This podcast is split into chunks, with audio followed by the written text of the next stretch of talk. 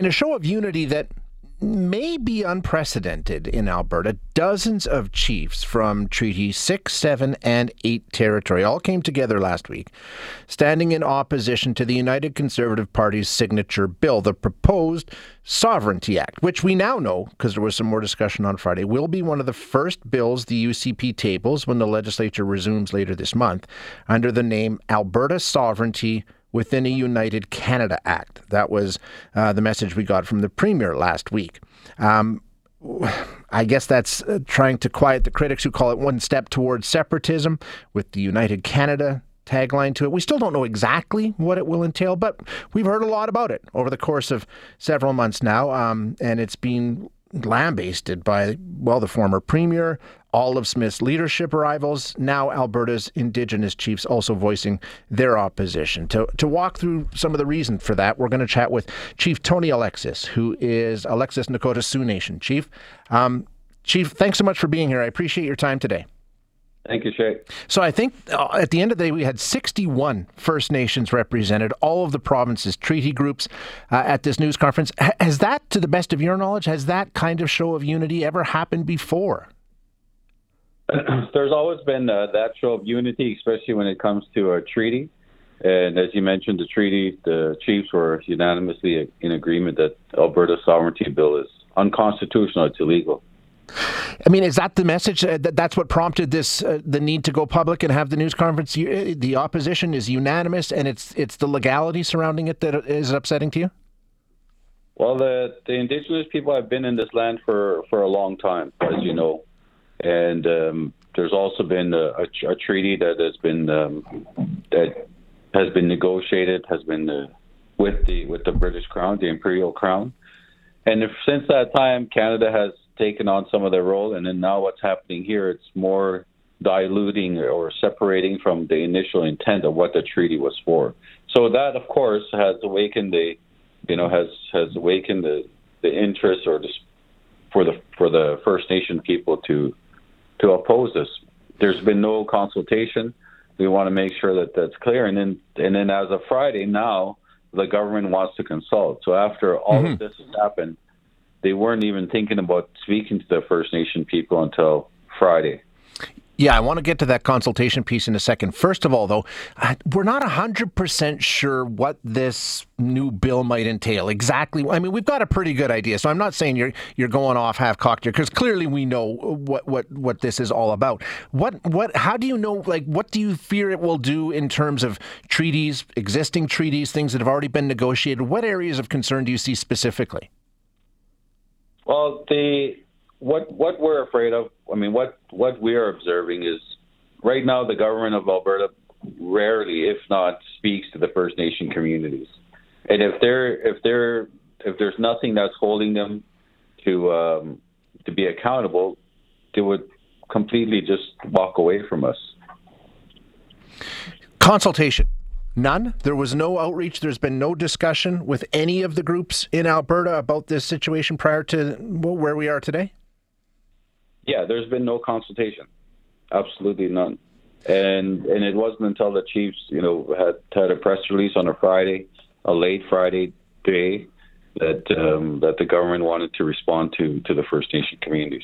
Nations. And- And are you open to that? Because you're right. I mean, saying that she's instructed the ministers to, to begin consultations immediately, is that something you're open to? You know, right now, I think when when there's a, an elections happening, there's a lot of issues that are always on the table. I mean, there's a lot of, you know, we're a part of elections, they're a part of elections, and something like this would not would not be uh, would not even be welcome in our communities, because it's too close to an election. It becomes a political football. And this is something that they should defer, even the consultation, defer till there's a, a new government in place. Um, I, I'm wondering if you've had... Sorry, go ahead. Yeah, if there's an, when there's a new mandate, I think it's an opportunity to discuss uh, what the future looks like. But at this point, uh, you know, you know, our our, our view is that uh, this should just be it stopped. One, we, we're not we're not in support of it whatsoever. But the uh, government going into an election, this just becomes a political football that's not useful. Um, the, the Federation of Sovereign Indigenous Nations in Saskatchewan took similar action uh, recently when Scott Moe, the Premier in Saskatchewan, brought forward a similar bill. Have you consulted with them? Is there is there a partnership forming there in terms of working together against these kinds of political moves, or has that not happened? No, that that work is underway. Like, that's happening. So we're reaching out to them, and, and they're sharing the information that they have, and we We recognize and inform. We don't have all the details yet, Shay, but we're told that it's, it's similar, but it's not the same. Right. So. Where does this go, Chief? I mean, we had the news conference and we had the expression of opposition uh, on Friday. Where does it go from here? Um, right now, I'll share with you, Shay, that I just spoke with some spoke with elders today, mm-hmm. and uh, they're they're totally afraid. And to to hear them uh, step up and to speak in that way. You know, an elder in our community is like a, a P H D doctor at the University of Alberta, someone with a P H D doctorate. Mm-hmm. So when elders speak up in that way and they're totally afraid, it's something that we have to pay attention to.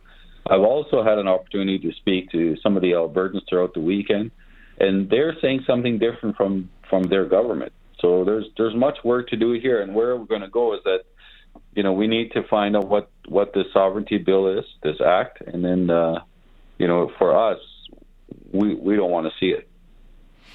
Um, I, I want to ask you about another thing that happened on Friday, and I, I don't know why this even came up, to be honest with you, but as you know, Daniel Smith has spoken often about her Cherokee heritage. Uh, that question was asked. I'll, I'll just play what happened at the news conference, and then I'll ask you a question. For years, Daniel Smith has claimed that she has Indigenous heritage. Uh, the delegates, the chiefs in attendance, broke out in laughter at the mere mention of her talking about her Cherokee heritage. Um, what's your understanding of why? I- explain that to me. Sherry, it wasn't the chiefs that were laughing. There was people in the gallery who were... Okay, who fair enough, good. And they were laughing at that. And um, But, you know, this, this um, issue with the Sovereignty Act was the important agenda item that we wanted to speak on. It was unfortunate that the media wanted to bring that out in that way when there's much more important things to... Fair enough. Uh, we we can leave it right there then. Uh, uh, Chief, thank you so much for being here. I really appreciate your time today. Thank you. Thank you, Sheikh. Bye.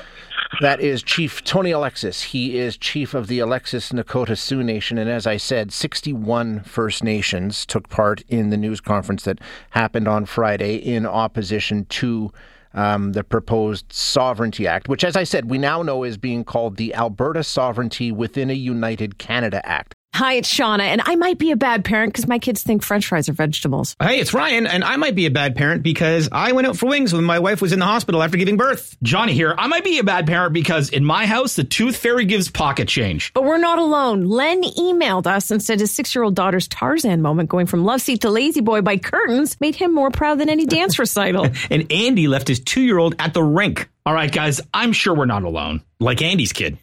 For stories and confessions like this, make sure you check out our podcast. It's called Bad Parents, and it's available wherever you get your podcasts. I left a glove at the rink.